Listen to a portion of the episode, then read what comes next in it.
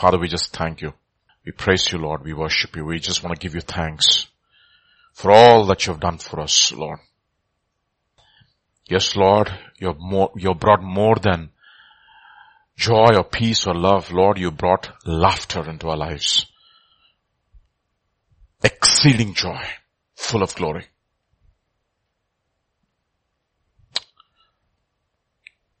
Joy inexpressible, full of glory. Father, this morning, therefore, even as we continue to meditate upon your word, speak to our hearts.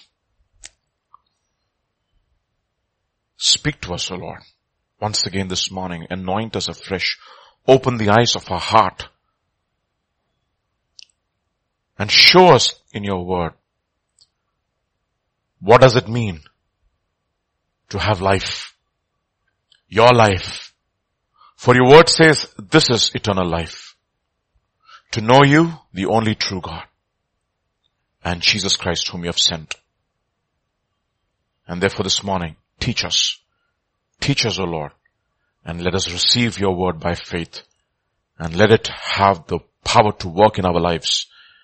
And let it, and let all unbelief be removed and cast away this morning. All doubts and unbelief be removed this morning. Replace the lies in our heart by the truth of the word of God. Demolish strongholds. Establish, Father, kingdom standards in our hearts and in our minds. To that end I pray that you would bless even the ministry and the speaking and the hearing of this word. Anoint us this afresh this morning. We thank you, we praise you for in Jesus name. Amen.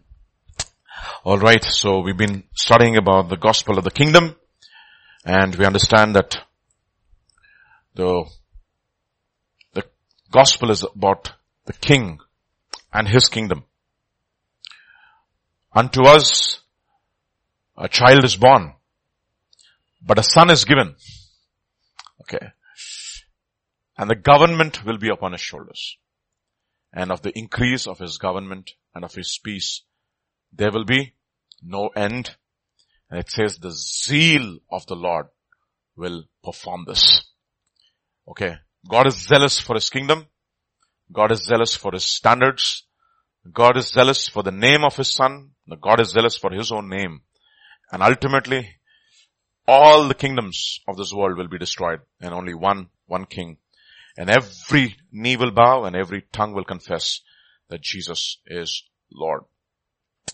So we, we are studying about the kingdom, right? That's possibly been the central focus of um, um, the teaching of Jesus and also the disciples.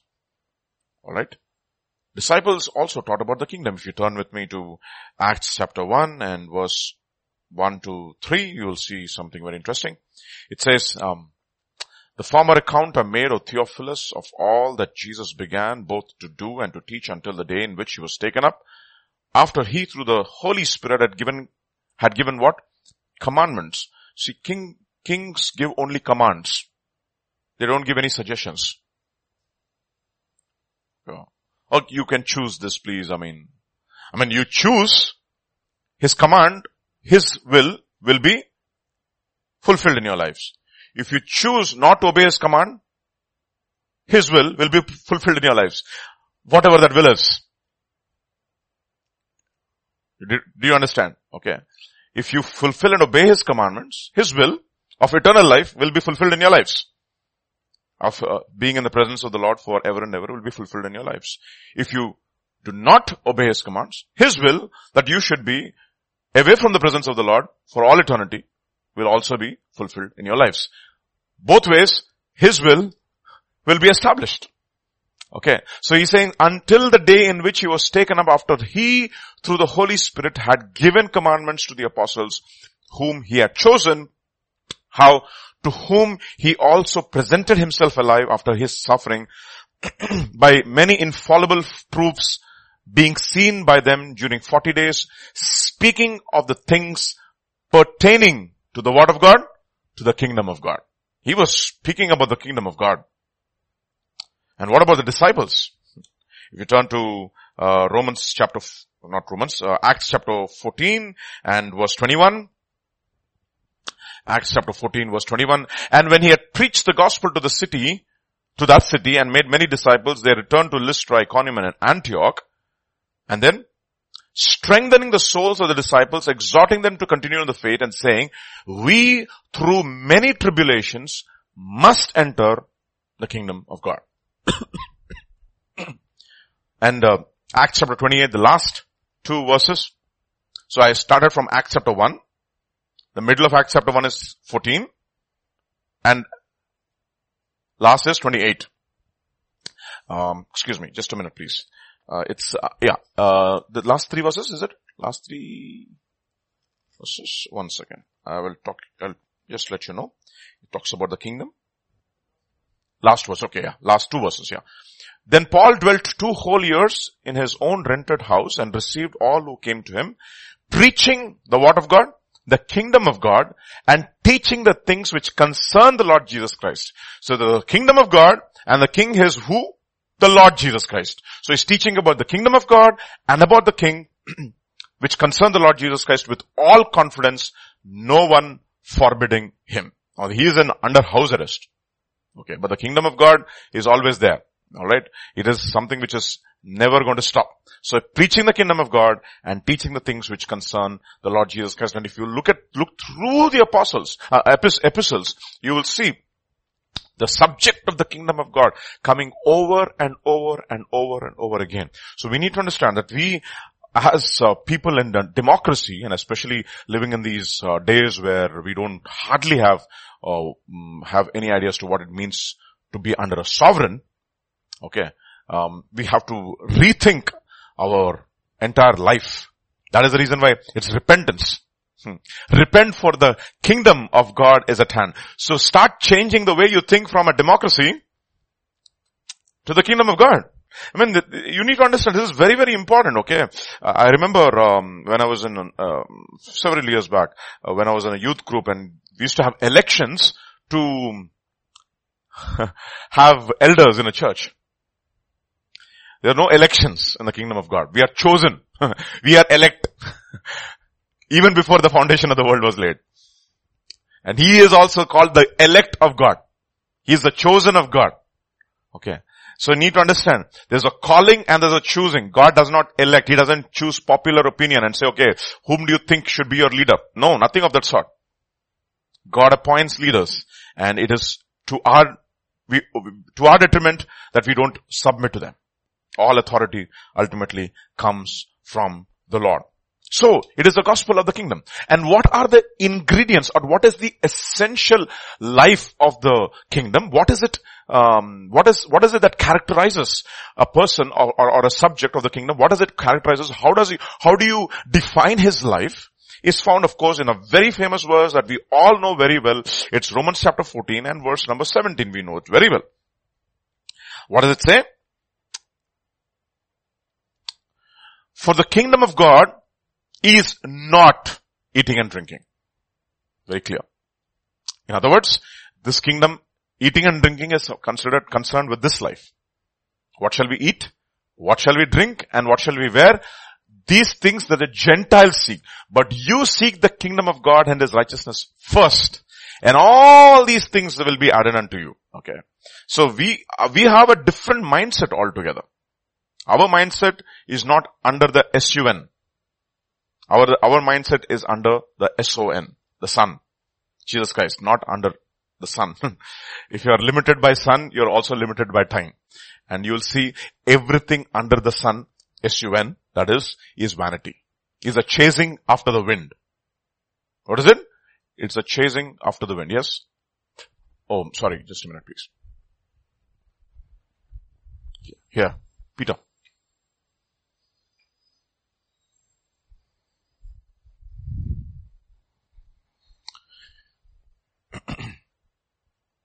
is a chasing after, so under the sun. We live under the sun. So the kingdom of God is not eating and drinking. And you see that even Solomon, no, he gives his life to three things. To enlightenment, to enjoyment, to enrichment. The three E's, triple E. Enlightenment means knowledge, wisdom, search for knowledge. And he gets him, and he studies everything perfectly and he says, there is no end to the books. Okay. And then, second, second thing he says, this is futile. He says, yeah, it is better to be wise than to be a fool. It is, yeah, it, it is better to walk in the light than to walk in darkness. That is to walk with knowledge and not be ignorant. But ultimately what's the use if both of them are entering six feet under? That is life under the sun. Okay. That is enjoyment. Sorry, that is en, en, enlightenment.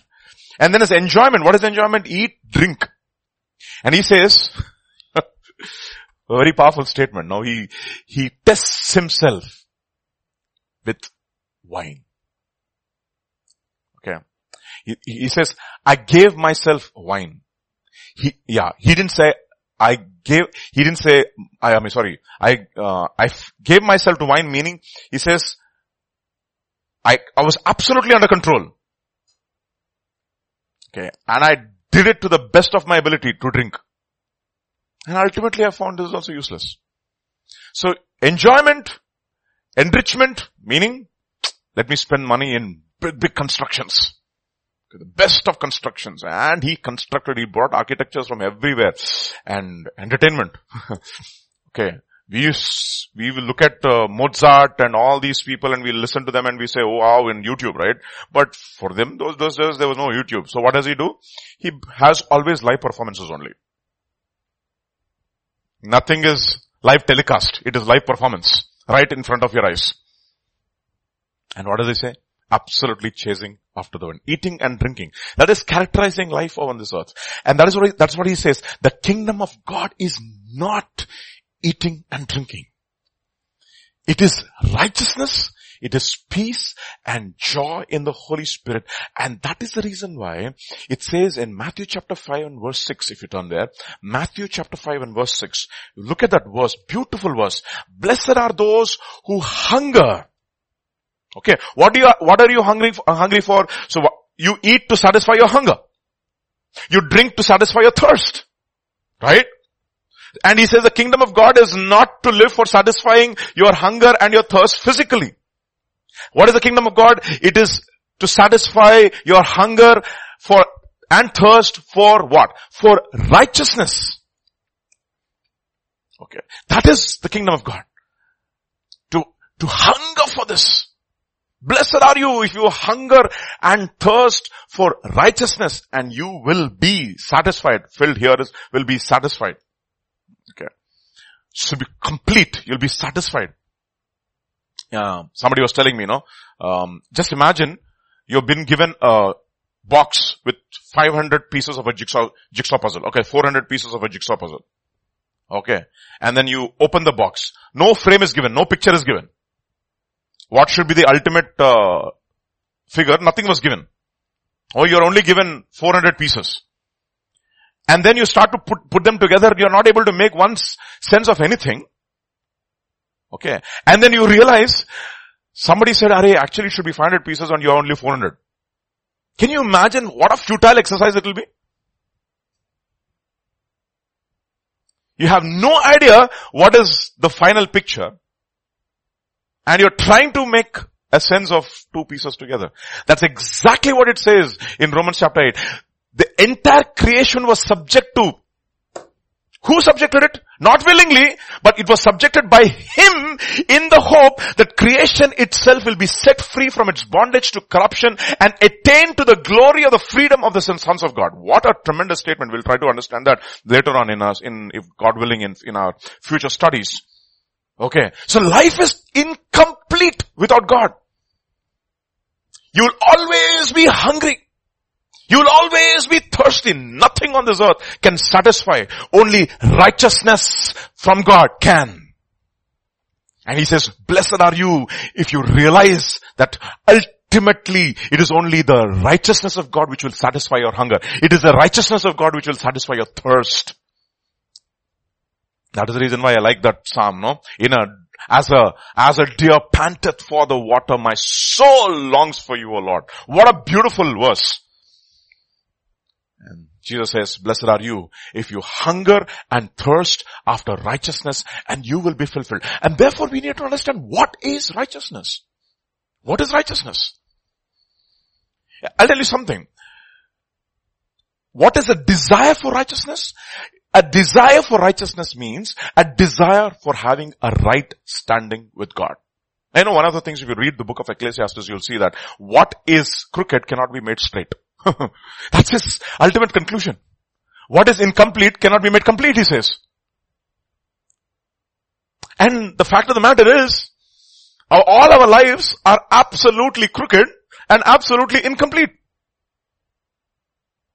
And, and if you read the entire book of Ecclesiastes, you will find that whatever he is doing is a chasing after the wind. It's a remarkable thing. Have you ever seen somebody chasing after the wind? Think about that. I mean, only once which I, I mean, at least only in one uh, instance I believe we all chase after the wind is when we try to fly kites. Huh? That is the only time you chase after the wind when you fly kites, at least in my experience. And when there is no wind, it suddenly you'll see how the wind changes and the kite will go from this direction to this direction. And what are we doing? We are chasing after the wind. And he says, life chasing anything without God is absolutely chasing after the wind, even if you are apparently successful. And he says, I, I, I, I, I, um, I enjoyed myself with mirth. Mirth means laughter. Talking about laughter today. And he said, it's all madness, he says. All laughter is madness. And that's precisely the reason why many of the stand-up comedians become, become mad. Have you seen Robin Williams, who made so many people laugh, ultimately committed suicide? So many, I mean, stories of so many people who are pe- people who make other people's laugh, whose lives are absolutely gone, even including Jim Carrey, the greatest of all the um, at least the comedians, stand-up comedians, no? At least in our, in our lifetime, no? What happened to him? Boss, depressed, oppressed, what have you? It's absolute madness, chasing after the wind. And he says, blessed are those who hunger and thirst after righteousness and you will be fulfilled. Meaning, only one person can make you straight and follow that person. In other words, get your life right with God. That is righteousness. The desire to have a right standing with God. That is righteousness. Okay. Otherwise, you will never be satisfied. Okay. Hmm. That is the reason why you know what Paul says in Romans chapter 3 verse 7. Look at what he says. Five, Powerful verse. Uh, so not Romans chapter 3. Philippians chapter 3 verses 7 to 9. Philippians chapter 3 verses 7 to 9. Look at what he says. But what things were gained to me, these I have counted loss for Christ. Uh, I thought was gain. Yet indeed I also count all things loss for the excellence. Now this is a powerful verse. This man was a man who was after excellence. Okay. Alright. And if you try to excel in any other field other than in God, you'll always be disappointed, okay? And there will be always an end. Remember that verse in Psalm 119. I have seen an end to all perfection, but your commandments are exceedingly broad. There's only one thing that can sustain your interest till the end of your life and all eternity. That is God. Otherwise you'll be going on what? Circles. What was? Will be. Que Sera Sera. That's exactly what Solomon's life was. Okay. Yet indeed, I also count all things lost for the excellence of the knowledge of Christ Jesus my Lord, for whom I have suffered the loss of all things and count them as dung that I might gain Christ. And then he says, and be found in him, not having my own righteousness which is from the law, but that is, that which is through faith in Christ, the righteousness which is from God by faith. He says, you know what? Ultimately there is one thing that will fulfill you and will give you satisfaction is when you have a right standing with God. That is how you were made. You know that? you and I were created to be complete only and only in God, to get our approval only from God and not from anybody else. That is the reason why when God created the man and the woman, when he said, let us make man in our own image, and he did everything, you know, what he, what he, what he called them? You know, he says, he looked at all his creation and he said it was very good. So the first words that man heard from the lips of God is that you are not just good, very good. That is what you were made for. That is what you were made for. To get that approval from God. Or, what do you think about me, Lord? What do you, what do you think about me, Lord? Is the only question that matters. Nothing else. What do you think about me, Lord? Because that's what, that's exactly what you're made for. Otherwise, you'll be running after many lovers. Why many lovers? Because you have forsaken that one lover. And none of those lovers can satisfy you. Looked at that in several, several contexts. But what do you think about me, Lord, is the only question that matters to those people who hunger and thirst after righteousness. What do you think about me, Lord? What's your opinion about me, Lord? Not the opinion poll. but your opinion that all that matters to me. That's why I'm hungry. That's what I'm hungry for, not what people say about me. I'm not here for public, public opinion at all. Number of likes or dislikes. Number of comments or no comments. That's the reason why we don't even want comments, right? In our, we don't want to know what we, what you think about our son. Whether good or bad. Like it's like Laban telling, uh, God telling Laban, don't speak to him either good or bad. Just shut your mouth. It's interesting though. Okay. So what's your opinion about me, O Lord? What you think about me is the only thing that matters to me and nothing else. That is what it means to be hungering and thirsting after righteousness. But what do you say, Lord? Yeah, everybody's saying this. But what do you say, Lord? That's exactly what Jehoshaphat said to Asa, oh sorry, Ahab. Oh yeah, all the prophets are saying all this, but what does the Lord say? but these are all the prophets of the Lord, but I know there's something, uh, if everybody is saying yeah, yeah, yeah, yeah, yeah, there's something wrong over here. I can't even hear one dissenting voice. What is this? Okay, uh, is there any other prophet? Yes, there is another guy called Micaiah. But I hate him. Because he prophesies about, about, uh, only bad about me and nothing good. Why should I call you good when you are bad? So, Micaiah, what do you say? I will say what the Lord says. I don't have an opinion. That's exactly the prophet says. I don't have an opinion about anything. I don't have an opinion about you. I don't even have an opinion about myself. Only God's opinion matters in every situation. What do you think about this Lord? So that is the ultimate question that matters. So when God declares us righteous, that's it. That is the reason why it says, if who can bring any charge against God's elect, for it is God who justifies, period. Who is it to condemn? Answer, it's a rhetorical question. No one. Why? Because Christ died for us. Christ was buried. Christ is risen. Christ is seated at the right hand of the Father, making intercession for us. So who can bring any charge against God's elect? So what is your opinion about me, O Lord? What do you say about me, O Lord? Is the only thing that matters. Let, me show you an example. John's Gospel chapter 8, if you will. Let's read from verses 1 to 5, which is not there in many of the modern translations, unfortunately for them, because they have to please the apologetics community. It's okay, no problem. They're also serving the purposes of God. But Jesus went to the Mount of Olives. Now early in the morning he came again into the temple and all the people came to him and he sat down and taught them. Then scribes and Pharisees brought to him a woman caught in adultery. Okay, this is very interesting. And when they had set her in the midst, Okay, very interesting.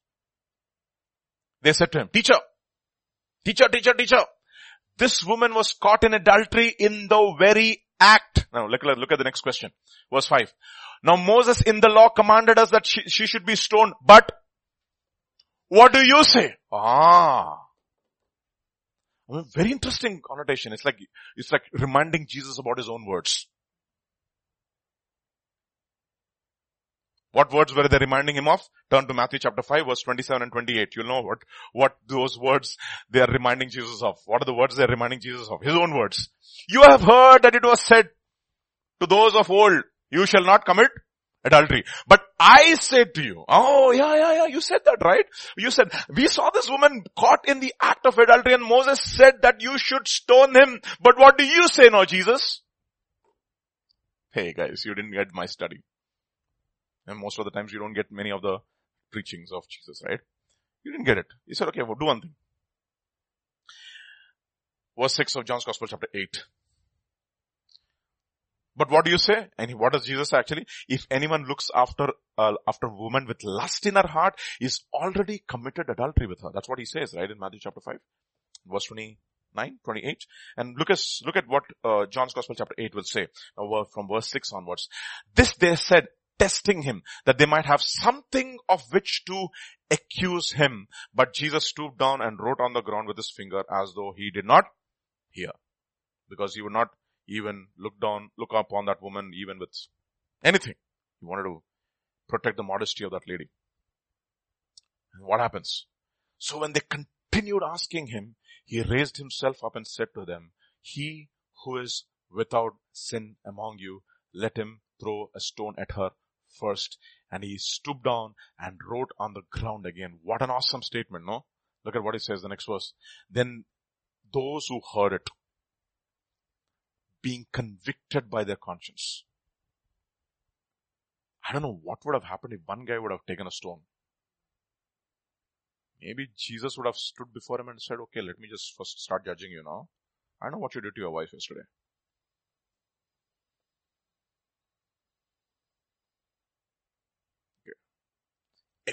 Everybody was convicted by the conscience. Went out, how? One by one. How did they start? It started with the oldest. I like that. it started with the oldest, the most righteous among them. At least. Looked at it and said, boy, what a statement that is. What a statement that is. Starting with the oldest to the last and Jesus was left alone and woman standing in the midst. And we, when Jesus had raised himself and saw no one but the woman, he said, whom where are, woman, who, where are those accusers of yours? Has no one condemned you? She said, no one Lord. Jesus said, neither do I condemn you. Go and sin no more. This is what we call as, you know what? Getting a right standing with God.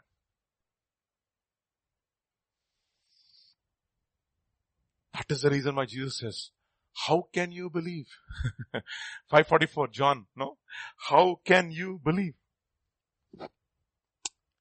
If you seek honor from one another and do not seek honor that comes from the only God. It's only God. Or glory or the opinion of the only God that matters. So that's the first thing. What do you think about me, God? And one of the very interesting questions that you can ask every day, Lord, what do you think about me? And most of us, we don't ask that question. We just go about, ah, it's okay, ah, yeah. Just every, one of the things that you can really, really ask, God, what do you actually think about me? And you know what? God will only reveal partially. Because if He reveals completely, you will not be able to take it. That is what we call as, you know, receiving the love of what? love of truth. Truth about yourself. So that's the first part of righteousness. What is the first part of righteousness is Lord, what do you think about me? Okay. That is getting right with God. Getting right with God. That's exactly what happened to the, to the Pharisees, Kadu, to the tax collectors and the harlots. They got right with God. That is the reason why it says in Luke's Gospel chapter 7 verse 28, It says beautiful verses in Luke's Gospel chapter 7 verse 28. For I say to you, among those born of women, there is no greater than John the Baptist, but he who is least in the kingdom of God is greater than he. And then, and when all the people heard him, even the tax collectors, what did they do? They justified God having been baptized with the baptism of John. But the Pharisees and the lawyers rejected the will of God for themselves, not having been baptized by him. And what is the will of God? Repentance. This is the will of God. This is repentance. We'll come to that. So the first part is getting right with God. What is the second part of righteousness? Staying right with God. it's very straightforward. Very simple. Okay. First part of righteousness is getting right with God. Second part of righteousness is staying right with God. And in other words, living by faith. Precisely, right? Staying right with God is to live by faith, meaning pleasing God every time. And it is impossible to please God without faith. And it says in Romans chapter 1 verses 16 and 17, we looked at it several times, but once again, no? For I am not ashamed of the gospel of Christ, for it is the power of God to salvation for everyone who believes for the Jew first and also to the Greek. For in it the righteousness of God is revealed from faith to faith as it is written, the righteous or the just shall live by faith. In other words, it's only the life of faith will continue to give you a right standing with God. Anything which is outside of faith is what? Exactly. Romans chapter 14 verse 23. Anything which is outside of God, for outside of faith, for a believer is sin. Even if it is eating, or wearing, or watching, or speaking, or hearing. You have to hear from faith. Okay. You have to have the eyes of faith. You have to eat by faith. We have to walk by faith. Everything. We live by faith. And whatever is not from faith is what? Is sin. So getting right with God is one thing and staying right with God is the other part of righteousness. And therefore we have to hunger for this life. L-I-F-E. Okay. In Him was life and that life was the light of men. Or rather, light and that light was the life of men. In Him was light and that light was the life of men. Okay. And I've come to give you life and life how? Abundantly. And who has life? You and you alone have the words of life and the words that I speak you are spirit and life. That is what matters. It is the life of God lived through you. Or in other words, it's the life of Christ lived through you is what the life of faith is all about. Simply put. It's a very simple thing, the most difficult to live. The most simplest truths in the Bible are the most difficult to live. Letting God to live His life through me, that is the life of faith. And that is the only thing which gives you a continuous right standing with God. you have to continue in faith. Romans chapter 11 verse 22. Romans chapter 11 verse 22. Consider the goodness. What is the goodness of God? Goodness of God led us to repentance and repentance which brought forth salvation, right? Godly sorrow which brings salvation. And that gave us what, what standing with God? A right standing with God. And also the severity of God. On those who fell, severity, but toward you, goodness, if you continue in His goodness. We'll come to that later on. Otherwise you will also be cut off. You have to continue in this life of faith. You, I mean, it's, it's, it's something which you can never ever say, okay, I've come and this is where I've arrived. No, no, no, no, no, no. It is pressing on. Okay. One of the things that characterizes the kingdom of God, the people in the kingdom of God is one thing. You know what it is? Purpose. All things work together for the good of those who, we sang that, no? Today? I, I was thinking, you know, it's, it's, I hope we, we, we know exactly what we're talking, what we're talking and singing or confessing through our, through our lips. All things work together, together for the good of those who love God and who are they called according to His purpose. And if there is no purpose, and you know what? The only thing which keeps you excited till the end of your life is what? Purpose. And everything else is what? Chasing after the wind. Somebody said it's a bubble. It could be a rainbow colored bubble, but it is still a bubble. What happens when you burst the bubble? What is there? What is left? That is exactly what vanity is. What remains after the bubble bursts is vanity. Emptiness is what uh, the modern, modern translations will say pointless. The good news translation will say pointless. There's no point. What's the point in all this? No, we all uh, we ask this question, right? Okay. So we have to continue in that goodness and that this a straight, actually, actually, um, the progression towards God is linear like this. The progression away from God is like this. Circular. What kind of a life are you living? Circular or linear?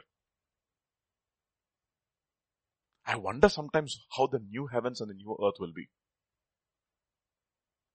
Old heavens and the old earth means what? The earth is revolving around the sun. Okay. Sun is moving in the universe at some speed. We can't feel that speed, of course. Okay. Everything is moving around in one circle. And who allowed this to happen? God. He subjected it to futility like that. And if, that means what? If you are caught in this circular rut, that means you don't have any purpose. And only one thing that can actually give you purpose and keep you interested till the end. You know what it is? Your purpose in God. And for those people who are called according to his purpose, and what is his purpose? To be conformed to the image of his son. His character. His character. Okay. So, letting God live his life through me is how we can continue to have a right standing with God. Second part of righteousness. What is it? Staying right with God. First is getting right with God and staying right with God. So these two keep going together. Whenever we fall out of line, we get in line. So how do we stay right with God? If you turn with me to Romans chapter 6 and verse 7, which is the most unfortunate translation in every English Bible. For he who has died has been freed from sin. Okay. Um, no other translation. Okay. Nothing. No, no translation actually gives you the right, right. The word for freed is the same word as justified or cleared. Think about it, no? What is the ultimate punishment that you can get? Death. For any, for any crime. So once you die, are you cleared of your guilt? Yes. That's what he's saying. For he who has died has been justified. Meaning, meaning those who have been justified don't have a life of their own. That's a word for freed. For he who has, so let me rephrase this, this, this, this, this, uh, entire verse, Romans chapter 6 verse 7. For he who has been, sorry, for he who has died has been justified or cleared off sin. Meaning what? He's not living his life at all anymore. That is the reason why the life of faith is called, in other words, according to Galatians chapter 2 verse 20. Look at what it says, how we define the life of faith. I have been crucified with Christ. I like that. Okay. He who has died has been freed from sin, right? I have been crucified with Christ. So if you, uh, anything which is not from faith is sin. So in order to be, first of all, you have to get right with God and in order to stay right with God, we should not sin, meaning you should not live anything uh, outside of faith. There should be no life which is outside of faith. So he says, how do we live that life of faith continuously? I have been crucified with Christ. It is no longer I who live, but Christ is, lives in me and the life which I now live in the flesh, I live by you see that? I live by faith in the Son of God who loved me and He gave Himself for me. So what is the life of faith? Life of faith is His life through me. We know that several times Pastor says, Peter, come here. Peter comes. What is he doing? Peter is living my life. Get me a glass of water. He's living, he's living my life. So if he's arguing, why do you, why do you want me to come to you? Please give me reasons. At least 10 reasons for me to come to you. You don't ask questions. Okay. The one who has died doesn't ask questions basically. Meaning, uh, he doesn't argue. I'm not saying that you don't have questions. Please don't misunderstand. Okay. This, there's no argumentation over there. So he says, for he who has died has been freed from sin. The life which I now live, I live by faith in the Son of God who loved me and gave himself for me. So whose life are we living? Is essentially we understand the life of Christ. What was the life of Christ? So let us see a few examples. John's Gospel chapter 5 verse 19 to see what it means to stay right with God is to allow His life to be lived through us. Or rather, the life of Christ will be lived through us. So what it says, then Jesus answered and said to them, most assuredly I say to you, the son can, the son can do nothing? Oh my goodness. Can he not do anything? Of course he can do. But you know what he did? He emptied himself and made himself of no reputation.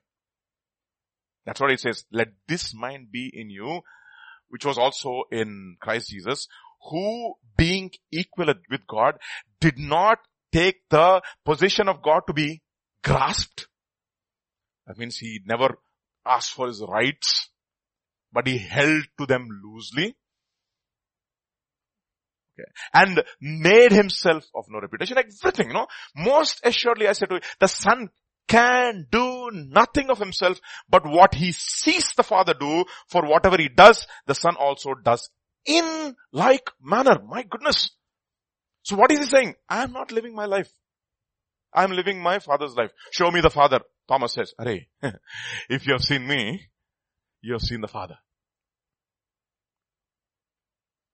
Okay, I'm teaching Abigail math. Okay. For her, it's one of the, one of the areas of weakness for her is her calculations are very weak. Okay. She doesn't know the tables by heart like the way I used to know at her age. So what is my ultimate goal? Is to ensure that she almost becomes a calculator like me. So ultimately what happens when she gets trained, she's living whose life? The life of the father. So ultimate aim of discipleship is what? Become imitators of me even as I imitate Christ. He says, become imitators of God. That is what the ultimate aim of discipleship is. That is what we are following. We are not just following an idea. We are not following a doctrine. We are not following a theology. We are not following a teaching. We are following a life and we want to live that life. He says the son can do nothing. Or in other words, he has made himself, in other words, he has come to a point in his life that he does not want to do anything other than what he sees the father do. Even though he can do so many other things. Even though Abigail can do so many other things. And does she like that? Oh no, no, no. She, she fights it. But one thing, what I teach her is to sit and study. One of the things I made up, make a practice almost eight hours every day, continuously. So she comes here at, uh, let's say 11.30. From 11.30 to 9 o'clock, she's with me. And most of the time she's with the book. And studying.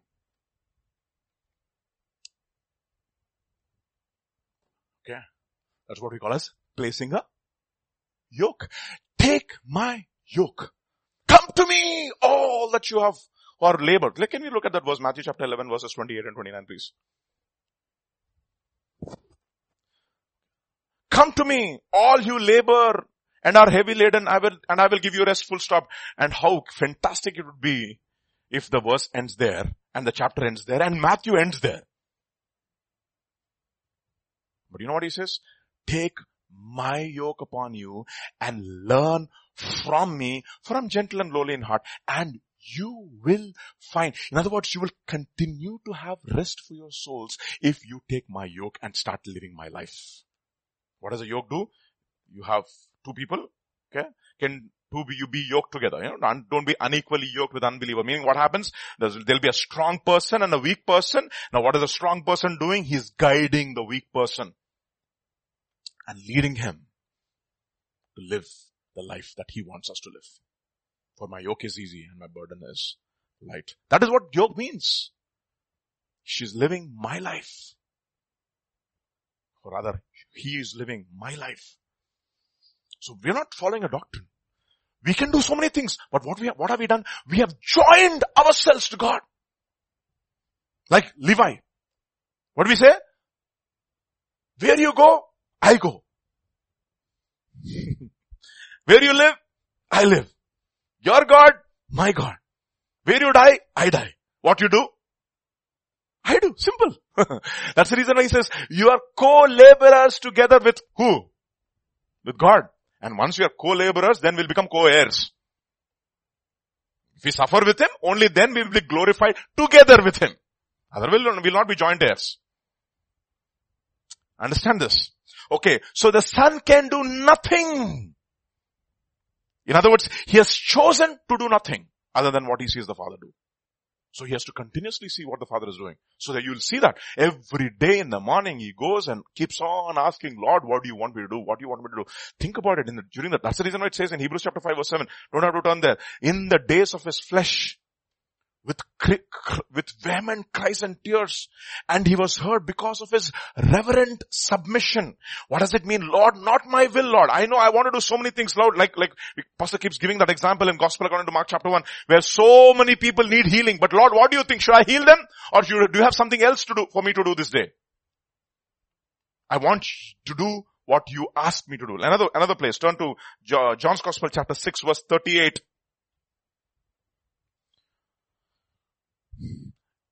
For I have come down from heaven, what? Not to do my will, but the will of him who sent me. That is what it means to have a life of faith, meaning he lives my life. He's saying, I'm not going to live my life. So I'm living my father's life. So whose life will you live? The life of Christ. Just as he obeyed the father, you obey Christ. Just as Christ submitted to the father, you submit to Christ. Just as Christ lived the Father's life, you live the life of Christ. Just as he submitted his will to his Father, you submit your will to him. That is crucified life. See, you cannot speak about this because it is not an idea. You cannot speak with con- without about this with conviction until unless there is an element of this established in your own life first. Where you have come to the point and said, not, not my will, Lord, but yours be done, at least to the best of your knowledge. I don't want to do, so, I can do so many things, but what do you want me to do, Lord?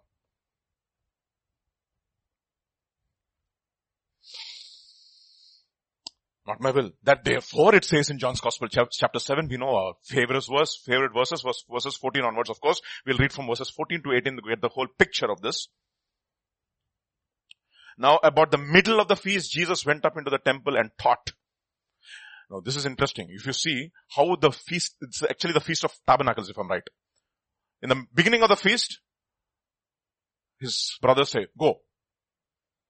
If you want to be seen by his disciples, if you're by your, by your disciples, you should go. And Jesus said, my time has not come, your time is already there. And afterwards he goes how?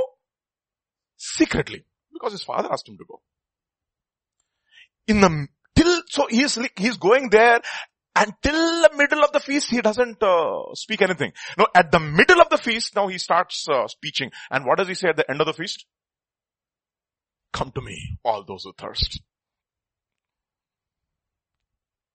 For if you believe in me, out of your belly shall flow rivers of living water. And he, and he was talking about what? The life of the Spirit whom the, whom God would give to those who trust in Him, but the Holy Spirit was still not poured out. Why? Because He was still not glorified. So there's a beginning of the feast, He says no.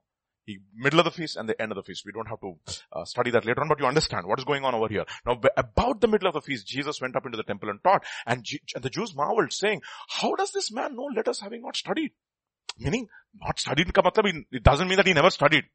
The way they studied, he studied. Because every Jewish boy in the land of Israel had to do two things. First he had to learn a trade. And he had to learn the, he had to know. First he has to learn the word and then he has to learn a trade. So Jesus learned the word and he did carpentry. Peter, James, John learned the word and they did fishing. Paul learned the word and he did tent making. Everybody, they learned the word and they learned a trade. Now we don't have anything like that in these modern, modern day generations. We first of all forget the word, throw it out of the picture, first of all, completely out of the picture, please. We don't want the word. No, no, no, no, no, no, no, no, no, please, no.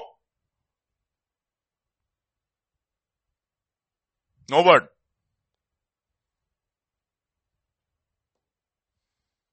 Remove the word completely out of picture and we give ideas. Every idea. You see, every science and technology is life under the sun. What do you say, Dr. Garu?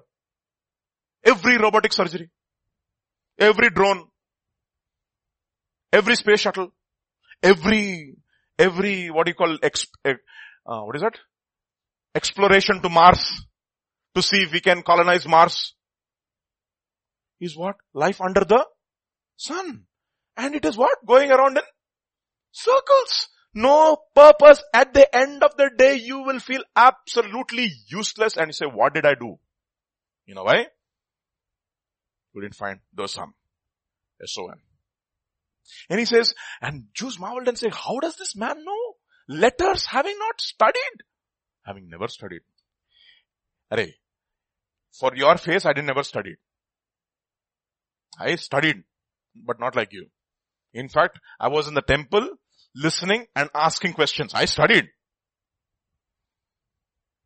I mean, I, I, sometimes find really, really interesting. Can you imagine the Son of God who created the whole world, who is called the what?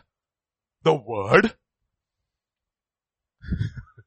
he is sitting in the temple and listening and asking questions and giving answers to.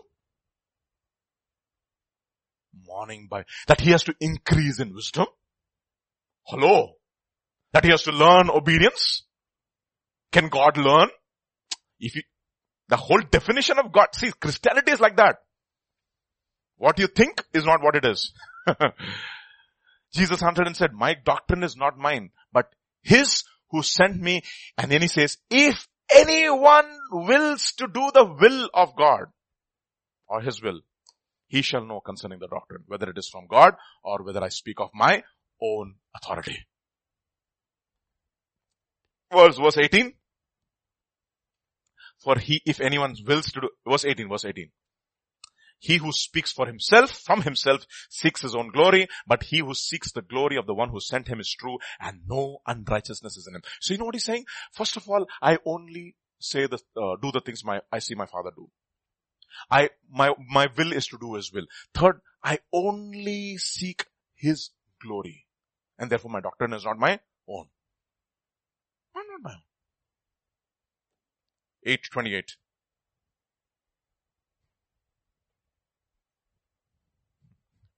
Look at this.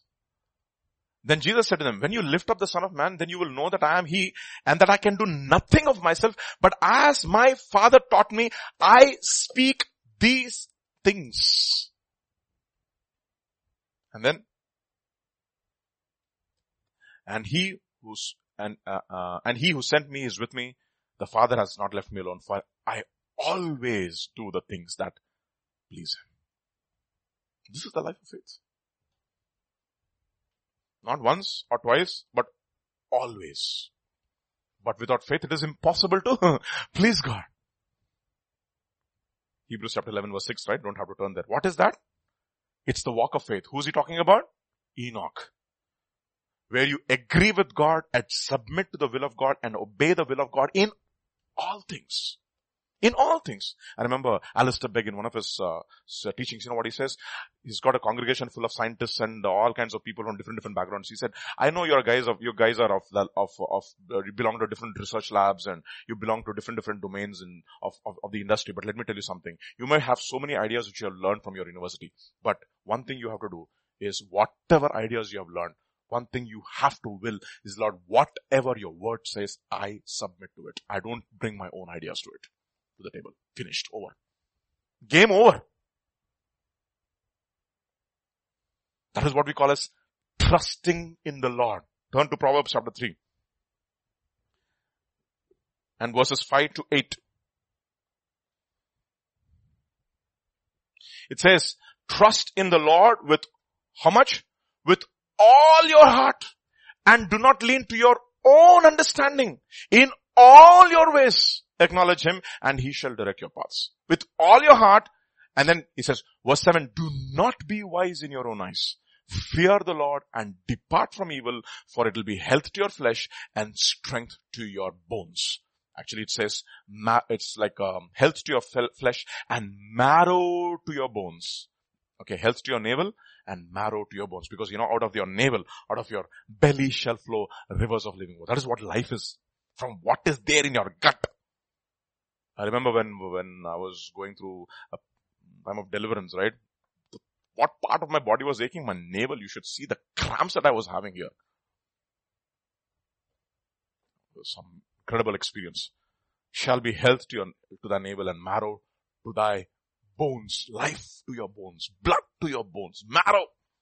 That is where the life is generated. Fresh life of God. Unless you eat of my bread, I'm a, eat of my flesh and drink of my blood, you have no part in me. It is my life you're living, not your own life. I am the bread that has come from heaven. That means what? You have to eat of me. You have to take part of my life. You, whatever you eat becomes you, right? Eat me. Eat me. That is the reason why Jeremiah chapter 15 verse 16, you know what Jeremiah says? Verse, chapter 15 verse 16, look at what he says. Your words were found. your words were found. I, I like that. What is, your words were found? That means you were, your words were found. That means you were searching. Thank you. You are seeking. Your words were found and I ate them. And your word was for me, was to me the joy and the rejoicing of my heart, for I'm called by your name, O Lord God of hosts. I eat of your flesh. And that's exactly what they had to do with the Passover lamb. They had to roast it nicely and eat it. And who is the Passover lamb? Jesus Christ was the Passover lamb who was slain for us. You eat the life of Christ. We eat the word. We don't study the word. Yes, we study, but we eat it. We take part of it and make that word of God my life. Nothing else. Why? 3012 of Proverbs in KJV if you, do, if you will, please. KJV. There is a generation that is pure in their own eyes and yet is not washed from their what? Filthiness. They are filthy still. There is a generation, they are pure in their own eyes. But yet they are not washed in their filthiness. You can only talk about this, Galatians chapter 22 verse 20, what you, the life of Christ, the crucified life. You can only talk about this as much as this crucified life is a part of you. As much as you have allowed the work of God to become, the, the work of the cross to be a part of your life, you cannot speak of this more than that. You're convict, I mean, you'll be found out easily. So cruci- uh, cross is not an idea. My old man was crucified and you have to continuously crucify. Those who are of Christ have crucified the flesh with its passions and lusts. It's a cross. Crucified. Let me see if I can find that. Quotation by uh, A.W. Tozer in uh, one of his books. He's called The Cross. And uh,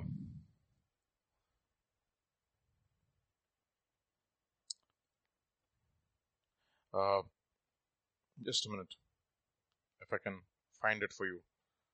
One of my favorite books.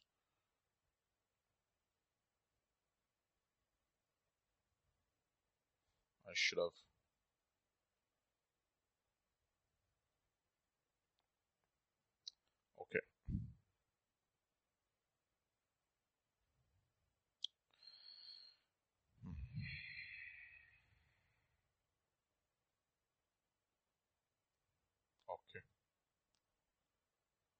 it's not there.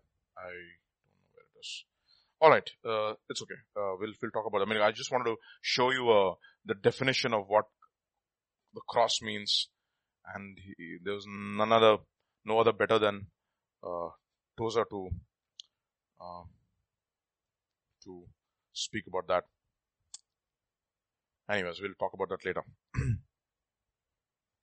Alright, so Romans chapter 5 verse 19. Look at what it says.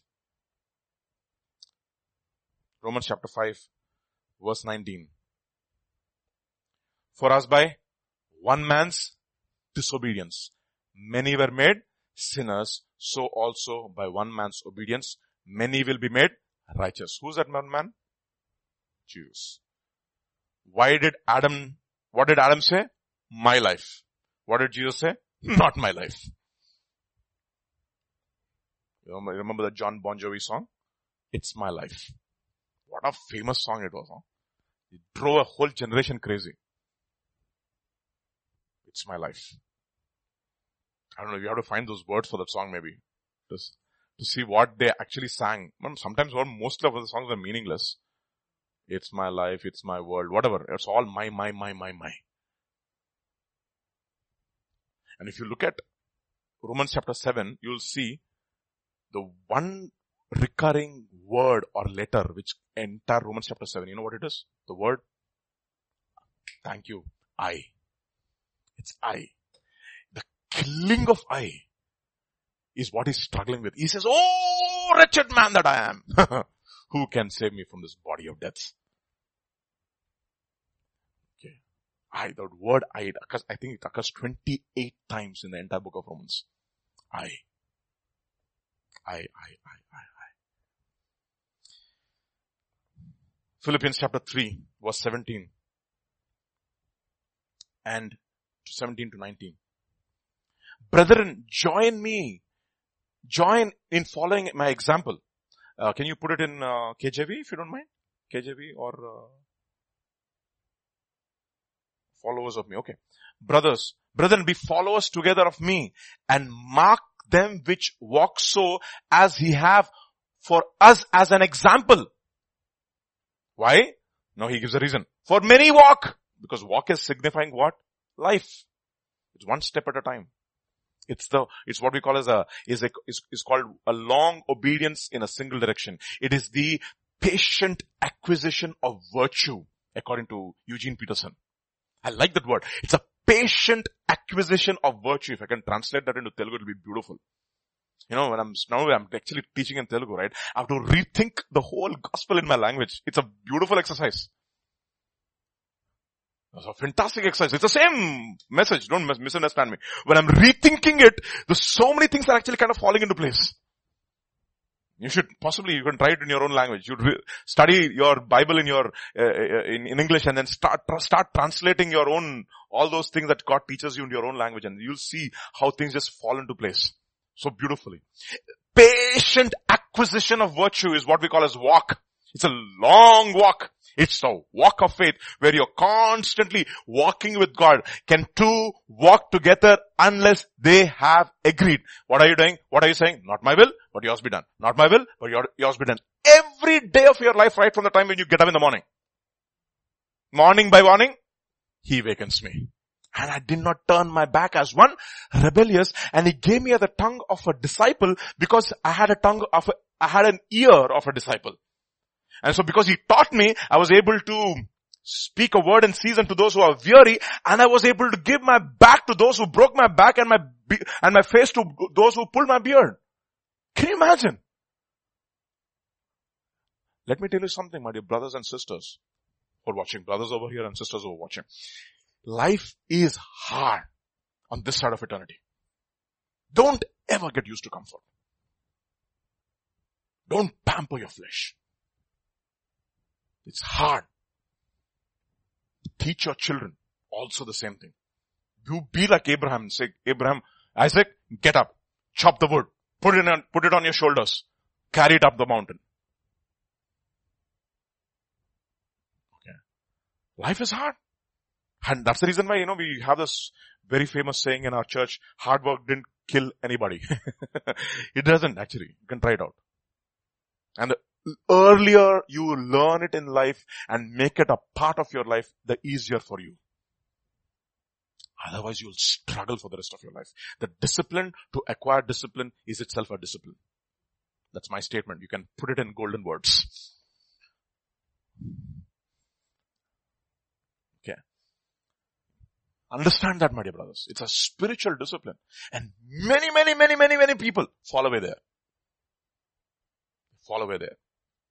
Okay. So he says, for many walk of whom I have told you often and now tell, uh, now even I tell you weeping that they are enemies of the cross of Christ. You see that? Whose end is destruction, whose God is their belly, whose glory is their shame, and whose mind is on earthly things. You see, their mind is totally preoccupied with eating and drinking on this life. It is not righteousness, it is not peace and joy in the Holy Spirit. Are you a king? Asked Pilate. Yeah, I am a king. But do you think my kingdom is of this earth? Of this world. If it, if my kingdom is of this, of this world, my servant will come and fight and you fellows will not even be there. One angel can slaughter the entire, entire army of this world. 180,000, right? Slaughtered in one night. I mean, I don't know how it went. One guy called Hezekiah went and prayed in the temple of God, slaughtered everybody there on the other side. One angel came and slaughtered 180,000. You, you see, you can only imagine what, what, what might have happened. You can only imagine. Okay. You can only imagine the spiritual realities. You can only, you can, you have, eyes have not seen, nor ears have heard.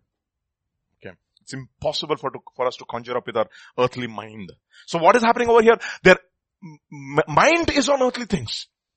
Whose end is destruction, whose God is their belly. What satisfies them now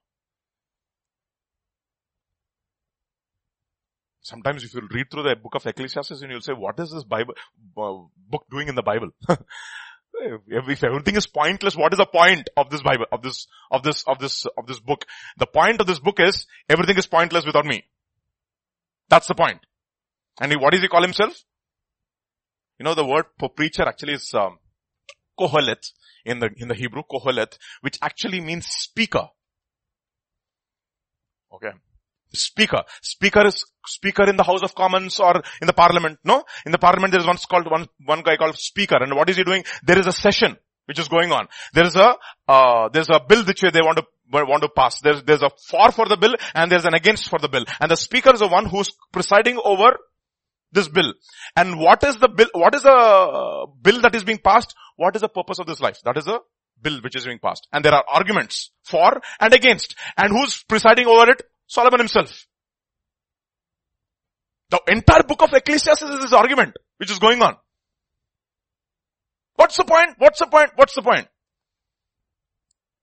And you'll see more of the points are pointless, he says. Pointless. Pointless to be righteous, he says. Pointless to be wise, he says. Pointless to acquire wealth. Why? I acquired wealth but I don't have time to enjoy it now. And the frustration is, I'll be leaving it to a person who has not worked for it. And it aggravates him. I don't know whether that fellow will be wise or he'll be a fool. It, exactly his worst nightmares come into, come into reality when he has Rehoboam. That nutcase of the first, of the first order, in other words. What does he do? What does he do? He doesn't listen to the elders, right? Elders, right? The worst nightmares come. It aggravates him. And it's no, it's pointless. Why? God is now. That is the reason why it says in uh, uh, 1 Corinthians chapter 15 verse 19 it says, if you have hope in Christ Jesus in this life only, of all the people you are most to be pitied. You're pitiable of all the people. You're most to be pitied. If your life is without God. Absolute. He has got an absolute, he has a guy who has not sensible at all in Rehoboam.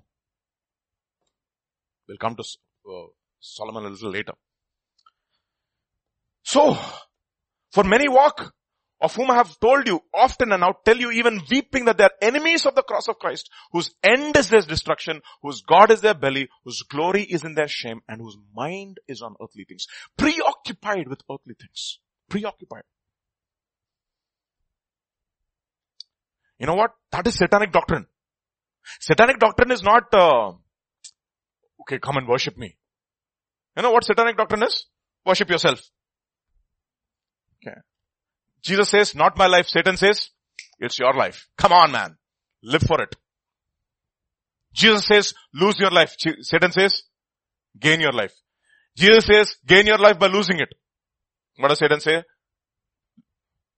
Gain your life and then lose it. Who, I mean, he doesn't say lose it. We don't know what is going to happen. We don't know. Who knows? Who knows? Who knows what happens? Who knows what, what happens on the other side?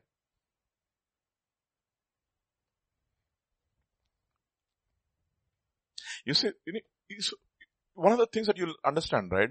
For any pursuit, you need to, you need to give time. Okay. And you don't have sufficient time to enjoy it. You know that? And that's one of the biggest frustrations of many people. They work, work, work, work, work, work, and the end of their life they will enjoy. By that time they're all almost spent and gone. And they'll say, what is the whole point in all this? So satanic doctrines. What is the doctrine of Satan? It is not worship me, practice occult, do witchcraft. That is all later. What is satanic doctrine? Live your life. Exactly, no? 1621, Matthew.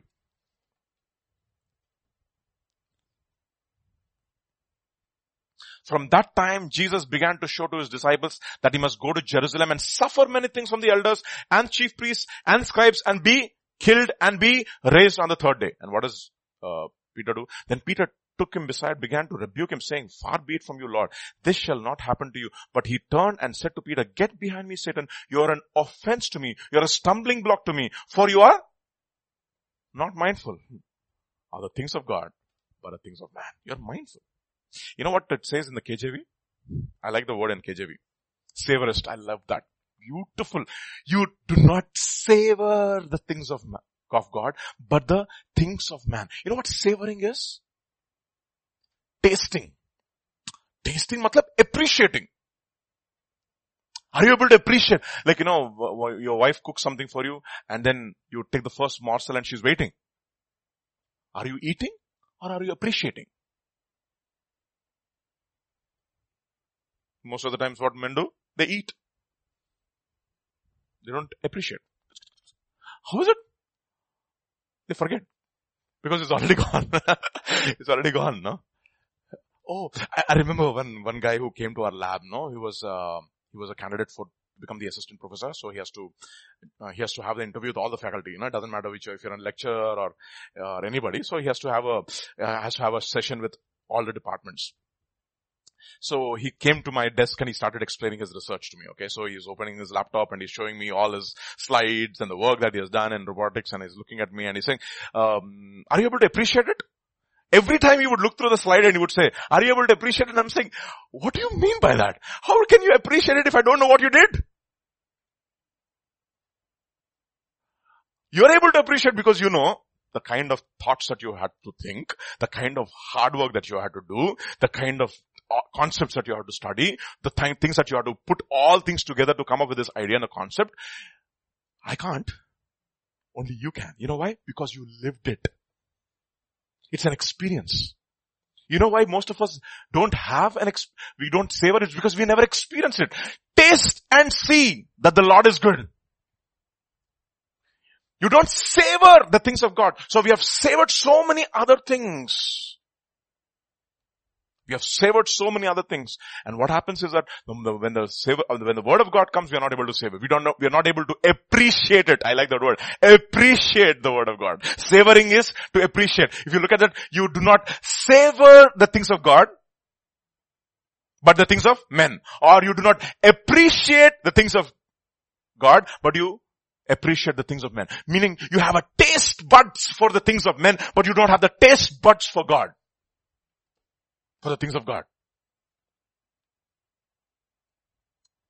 I'll show you a verse um, um, in Psalms chapter 8 if I'm right.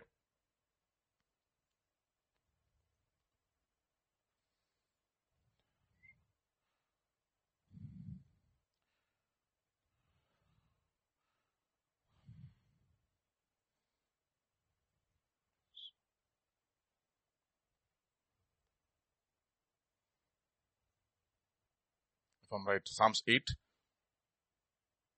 Um, Psalm 8 and verse uh,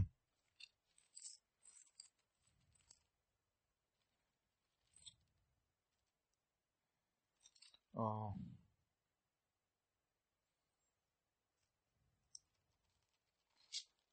my goodness. I should have, it says, um, when I get the word, when you need the word, you will not get it. So that's the reason I have to memorize it, boss. You have to keep it in your mind. More than when their oil and wine increased. Their oil and wine increased, it says.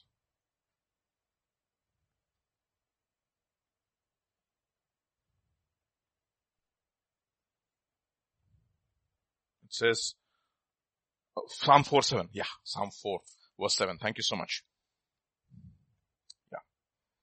Verse, uh, verse 6 and 7. Psalm 4 verses 6 and 7. There are many who say, who will show us any good? Lord, lift up the light of your countenance upon us.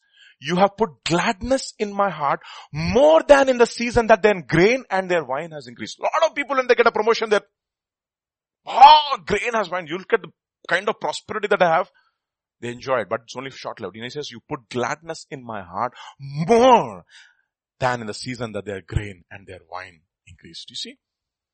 You have to be able to appreciate the things of God. He says, appreciating the things of God. You're mindful of the things of men, but you're not mindful of the things of God. You don't have a taste for the things of God.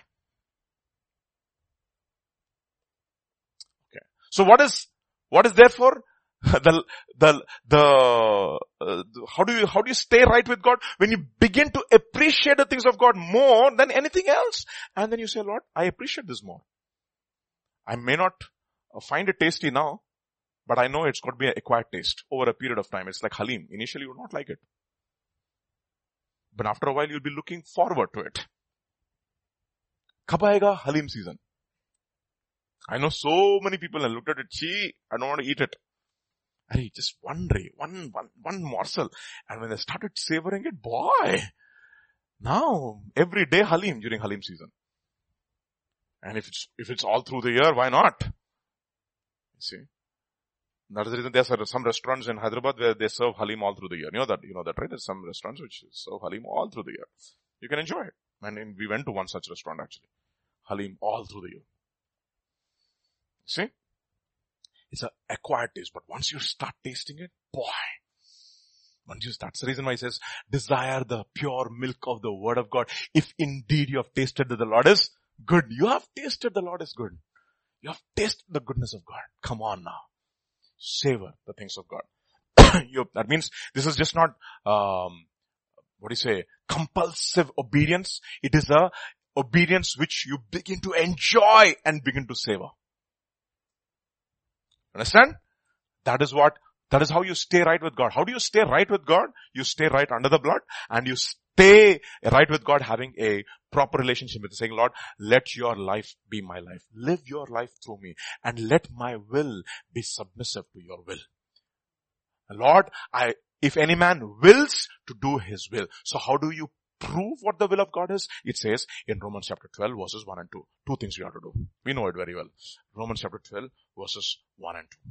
I beseech you therefore, brethren, by the mercies of God, that you present your bodies a what sacrifice? A living sacrifice, holy, acceptable to God, which is your reasonable service, and do not be conformed to this world or to the patterns of this world, it says in NIV, but be transformed by the renewing of your mind. So begin, begin to be transformed, and then you will be able to prove. You know what proving means?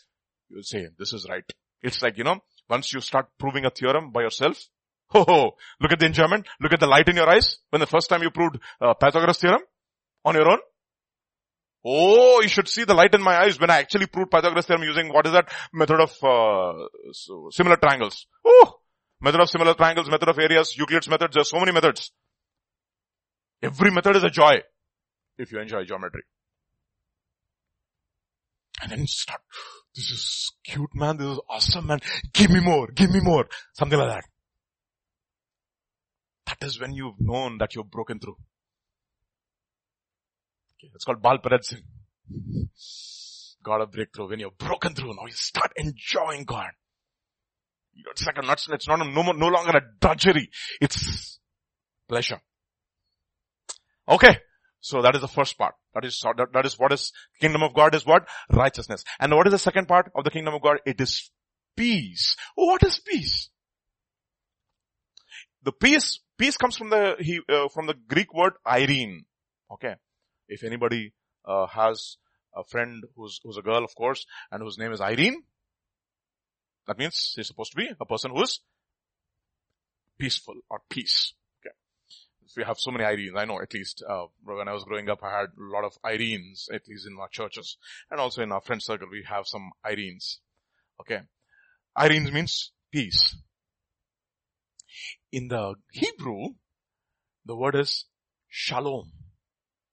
Okay. Which means complete or perfect. Okay.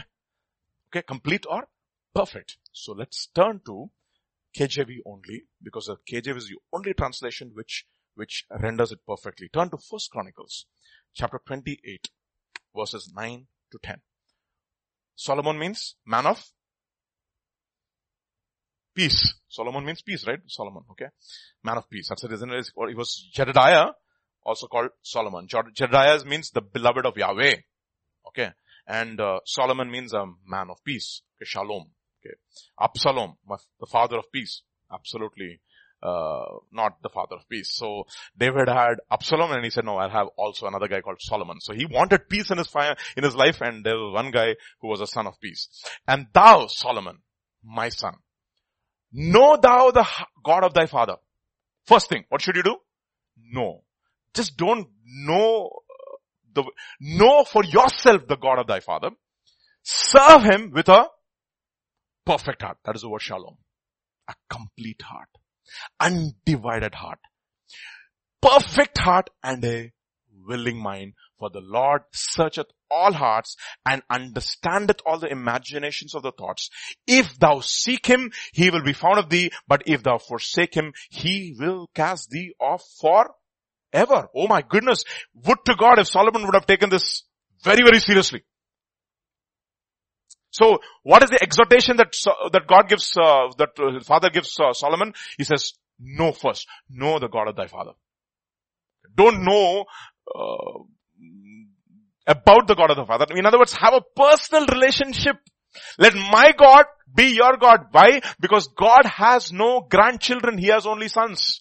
You need to have a personal relationship. Therefore, know thou the God of thy Father. And then you do serve Him with a perfect heart, a heart which is at peace with him all the time, in other words. Hmm? And with a willing mind. The word is rendered as loyal in other translations. With a loyal heart. Loyalty ka matlab kya hai? Completely surrendered to him and absolutely loyal to him. That is what a perfect man is. A perfect man means, a perfect heart means a, a heart which is at peace with God and a willing mind for the Lord searches the hearts and understands, understands all the imagination of the, of the thoughts. If thou seek him, you will be found of him. And if you forsake him, he will cast you forever. So what, that is his exhortation to, to Solomon. What is his prayer for Solomon? 29, 16 to 19.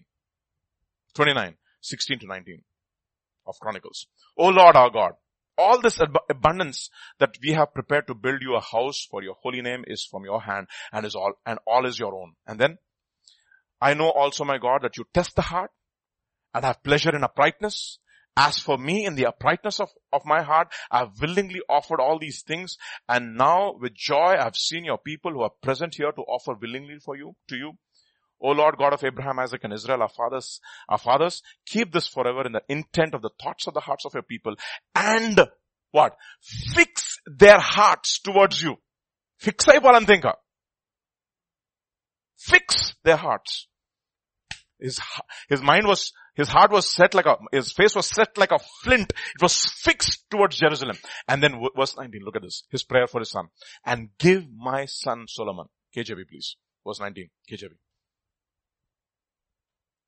And give my son Solomon a perfect heart to keep thy commandments, thy testimonies, and thy statutes, and to do all these things, and to build the palace for the which, for the which I have made provision. I made provision, but let him, let his heart be absolutely loyal or perfect toward you. That was his prayer for Solomon. So he had a exhortation for Solomon. Second, he had a prayer for Solomon and also look at what Solomon does in 1 Kings chapter 8 verse 61. And this is when he's uh, exhorting the, uh, the people. This is what he's going to preach also. Verse 61. Let your heart therefore be perfect with the Lord your God. This is Solomon when he's praying. To walk in his statutes and to keep his test commandments as it is this day. And what happens to Solomon? Verse 11, chapter 11 now. Let's read from verses 1 to 4. And let's read it in the KJV. How does it start?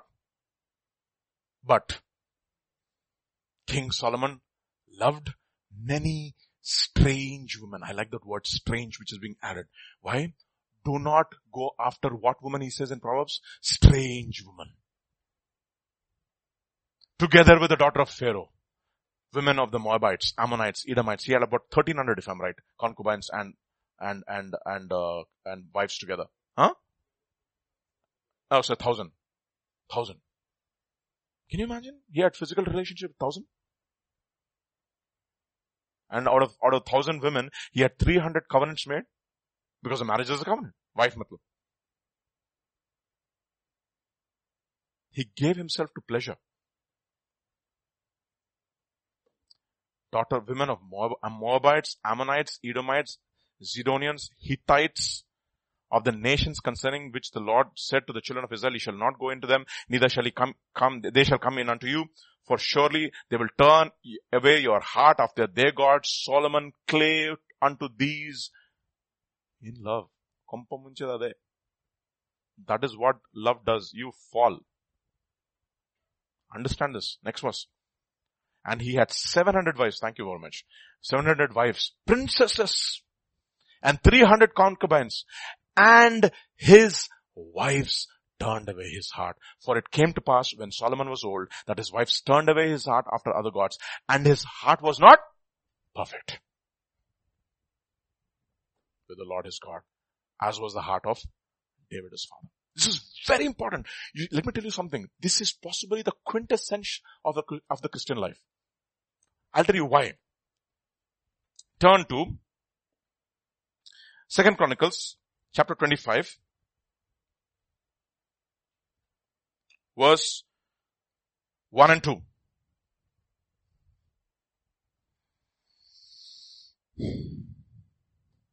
Amaziah was 25 years old when he became king.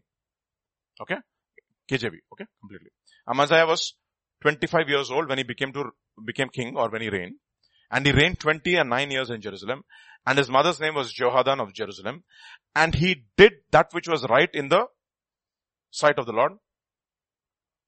But not with a shucks, man.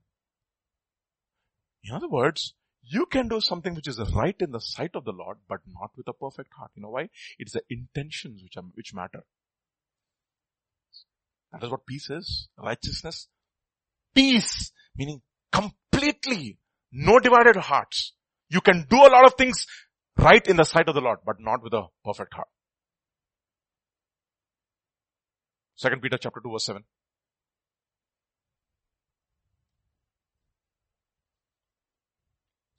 Let's read it in normal. And delivered a righteous lot. what is he called? Righteous. In whose sight? In the sight of God. But was he perfect in his heart? No.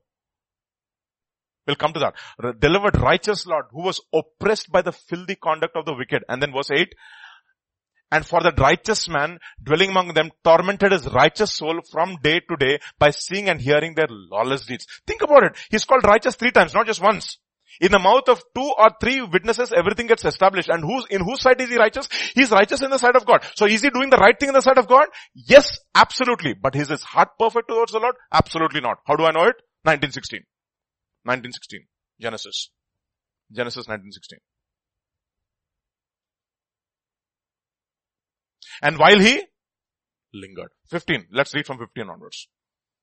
When the morning dawned, the angels urged Lot to hurry saying, arise, take your wife and your two daughters who are here, lest you be consumed in the punishment of the city. And while he lingered, he's still indecisive. You know why? Because his heart is not completely loyal to God. Divided heart. Divided in several directions, broken in several directions, tormented in several directions. And while he lingered, the men took hold of his hand his wife's hand and the hands of his two daughters and the men being merciful to him, they brought him out and set him outside the city. You know, think about this. This is, this is remarkable. He is righteous in the sight of the Lord, but his heart is not perfect toward him. When the children of Israel came out of Egypt, they were also justified people. Right? So they were righteous in the sight of the Lord in as far as righteousness positionally by faith is concerned. But was their heart perfect towards him? Absolutely not. They came out of Egypt, but Egypt was not out of them. They still thought, thought about the things of Egypt. Oh, the things that we so freely ate. oh my goodness. Freely ate.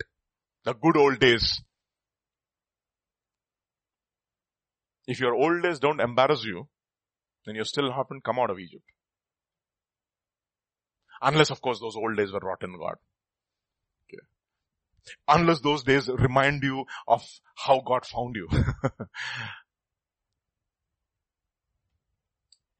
Life is too short, my dear brothers. Eternity is too long. Life is too short. Think about it. When you're 10 years old, one tenth of your life is over. Okay, one tenth. Actually, I mean, one tenth is what is over, no? Your life get, gets lesser and lesser. One sixtieth is less than one tenth. Know that? 140 is less than 1, 1 by 40 is less than 1 by 10. If you know fractions. If the denominator keeps increasing, the, the life keeps reducing. Okay. Till 10 years old, every, every year is only 1 by 10. Every year is what? Only 1 by 10. If you're 20 years old, every year is only 1 by 20. If you're 30 years old, every year is only 1 by 30. If you're 40 years old, every year is only 1 by 40. I'm teaching you fractions. If you're 50 years old, every year is, every year is only 1 by 50. So every year that is left is only 1 by 50. It's getting shorter and shorter and shorter and shorter and shorter.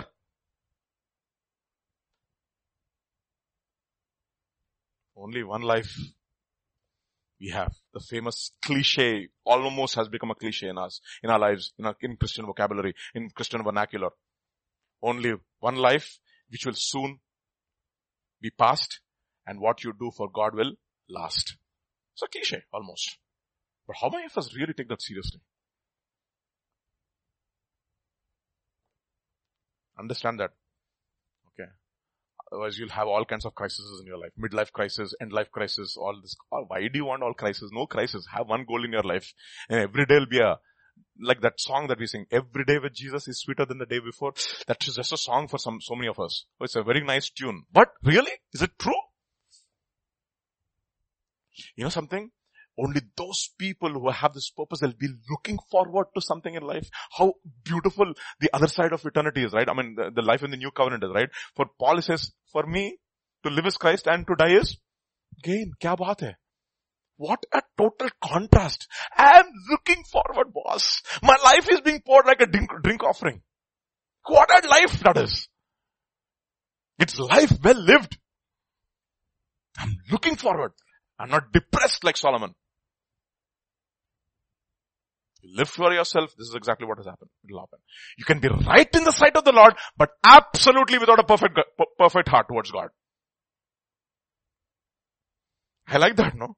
Second Chronicles chapter 25 verse 2. Look at what it says. Just read that and underline it in your Bibles. Strange verse. He did that which was right in the sight of the Lord, but not with a loyal heart or with a perfect heart.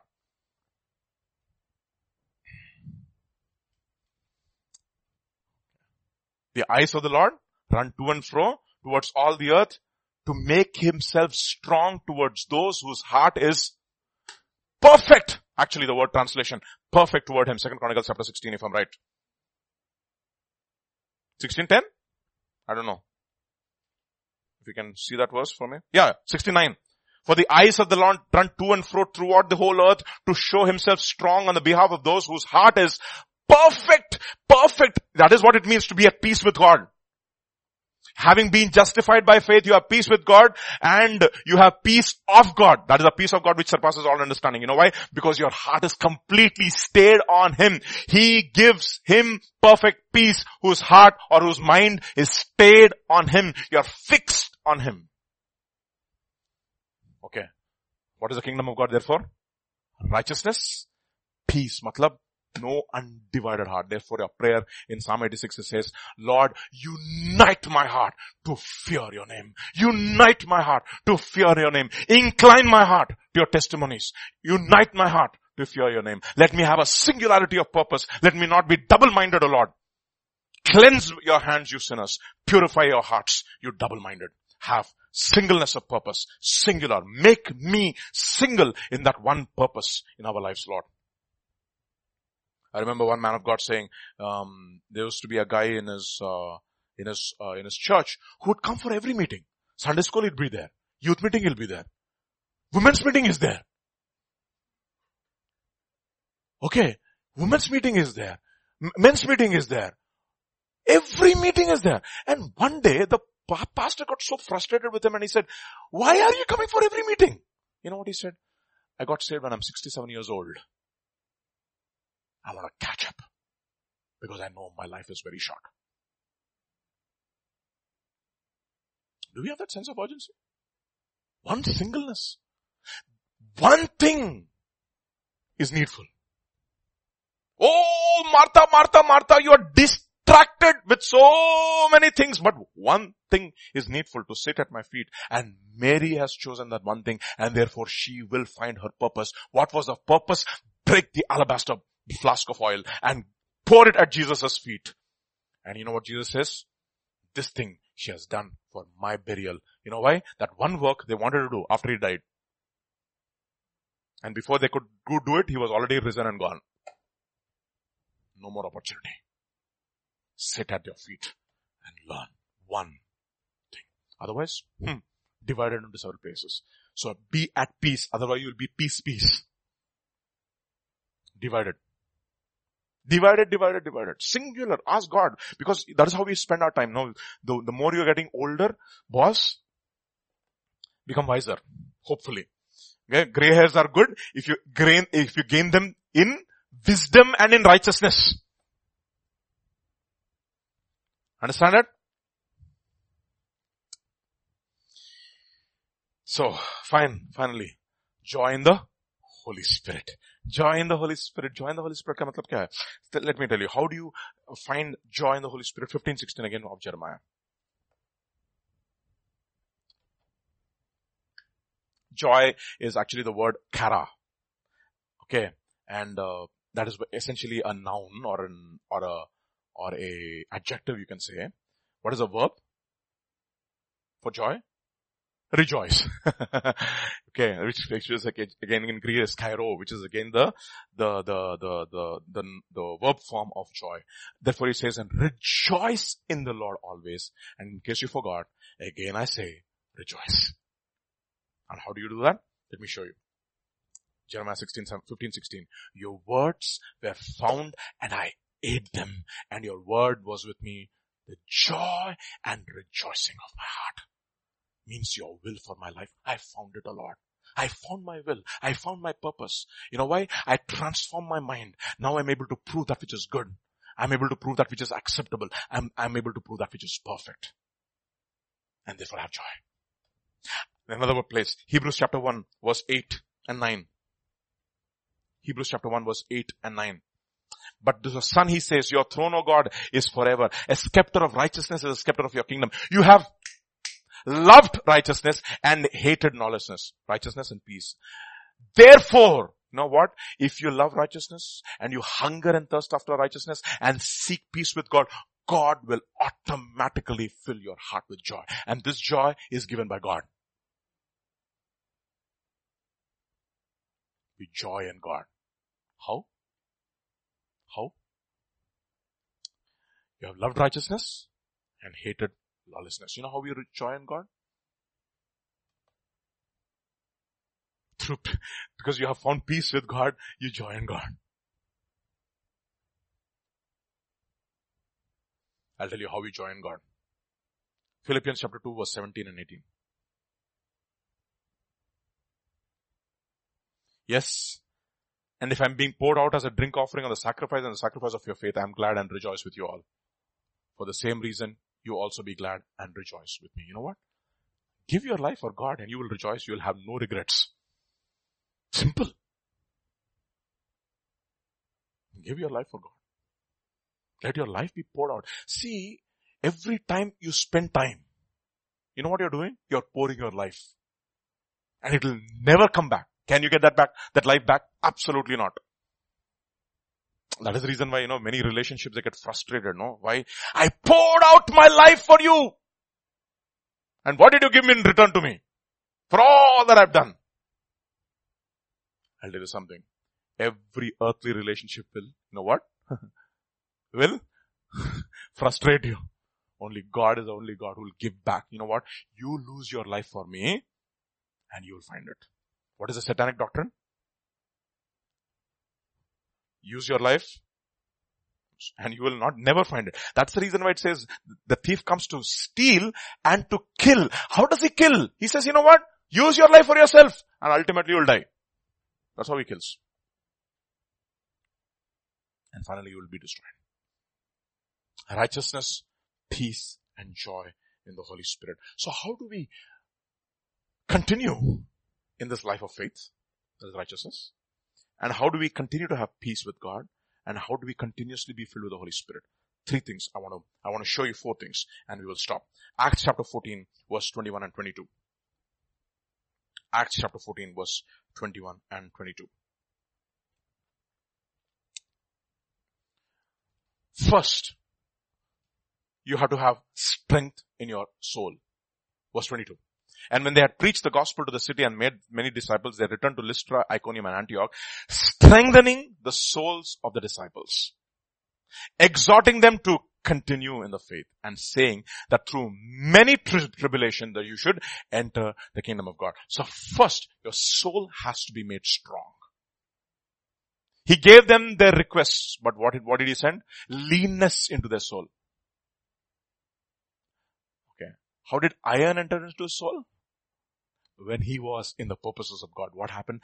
Iron entered into his soul. It is through trials and tribulations your soul is made strong. First, be strengthened in your soul. Second, you should become a disciple. you have to be strengthening the souls of not ordinary believers. They were disciples. Become a disciple of Jesus. Third, that they should Continue in the faith. Continue. He who endures till the end will be saved. And that is, you must enter through many tribulations. Luke's gospel, chapter 16, verse 16, Matthew chapter 11, verse 12. The law and the prophets were until John. Since that time the kingdom of God, the, since that time the kingdom of God has been preached and everyone is pressing. You have to press on. This is deliberate. 11, 12. And from the days of John the Baptist until now, the kingdom of heaven suffers violence and the violent take it by force. Meaning you should be absolutely spiritually violent. Let me show you how you will be spiritually violent. Turn to Matthew chapter 5 now. One of the ways you will be spiritually violent. Several ways, but one of the ways you will be spiritually violent. Matthew chapter 5 and verse 27 onwards. You have heard that it was said to those of old, you shall not commit adultery. But I say to you, whoever looks at a woman to lust after, lust for her has already committed adultery with her in his heart. And therefore, if your right eye causes you to sin, what should you do? Pluck it out. That is violence. If your right eye causes you to sin, pluck it out. If your right hand causes you to sin, cut it off.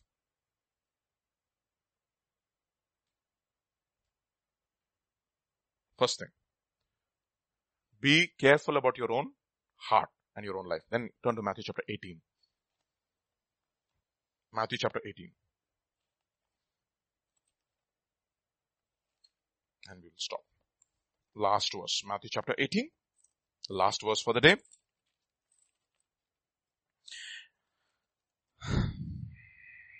Verse 7 onwards. Oh, thank you so much. You're already there.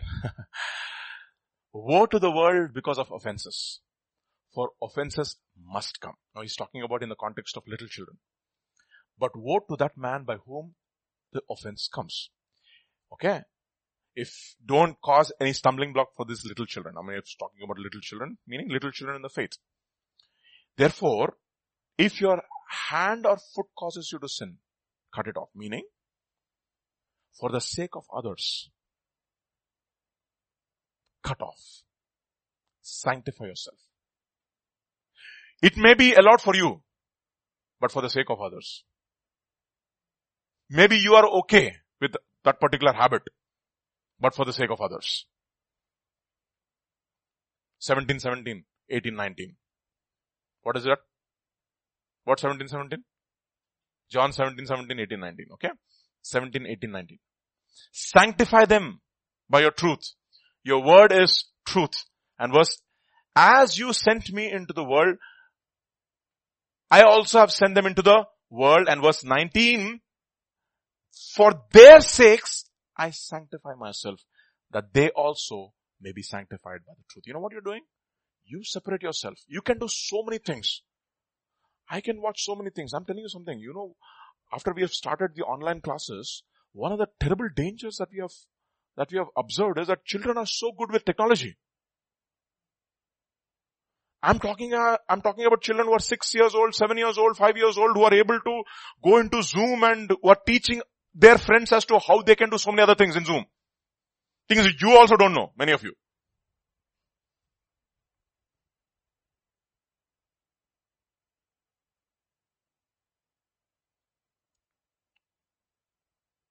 Okay.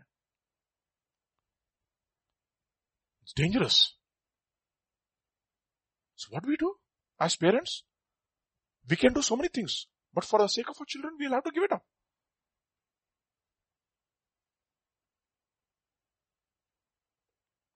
We can do so many things as pastors. But for the sake of the congregation, we'll have to give it up. I can go to the movies. I can go to the malls. I can buy expensive gadgets if I want to.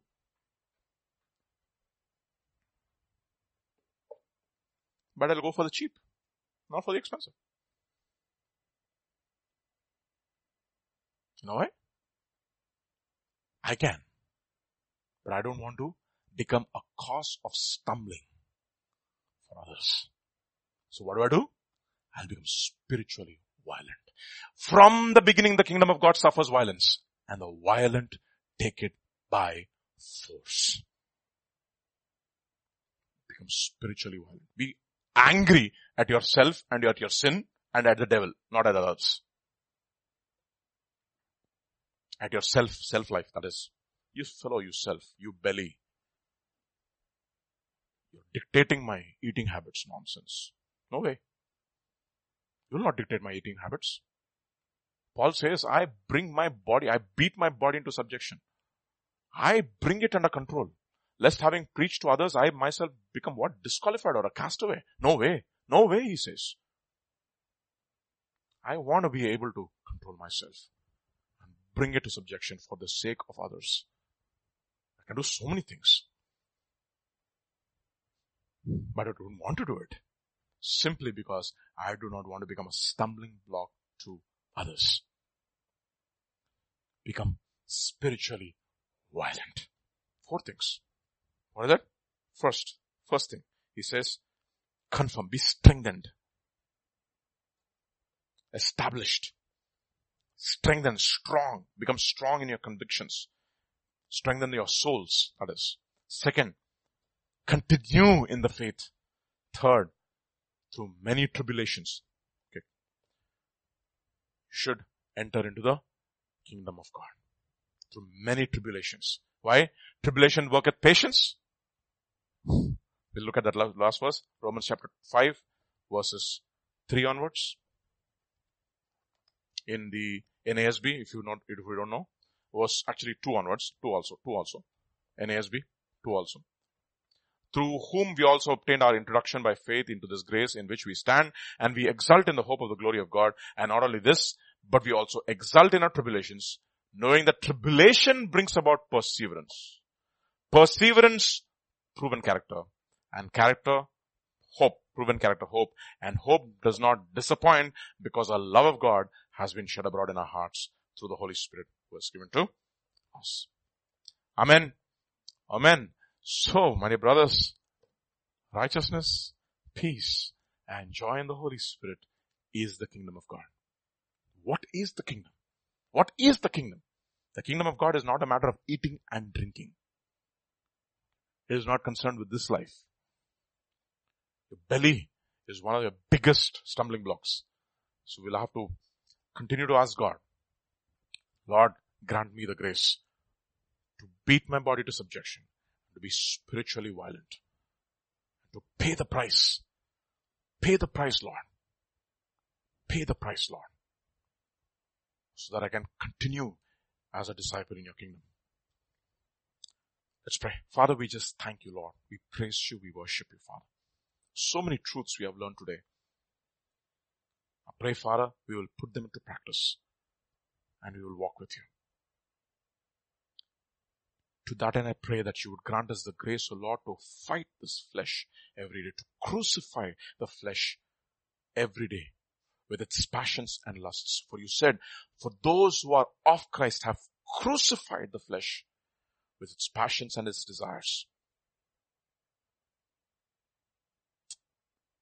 Father, grant us grace, O Lord, to be spiritually violent, to sanctify ourselves, to be determined, O Lord, to be determined to fix our eyes, to be singular in our purpose, not to stray in our hearts, not to be carried away and be distracted by pleasures or by concerns of this world.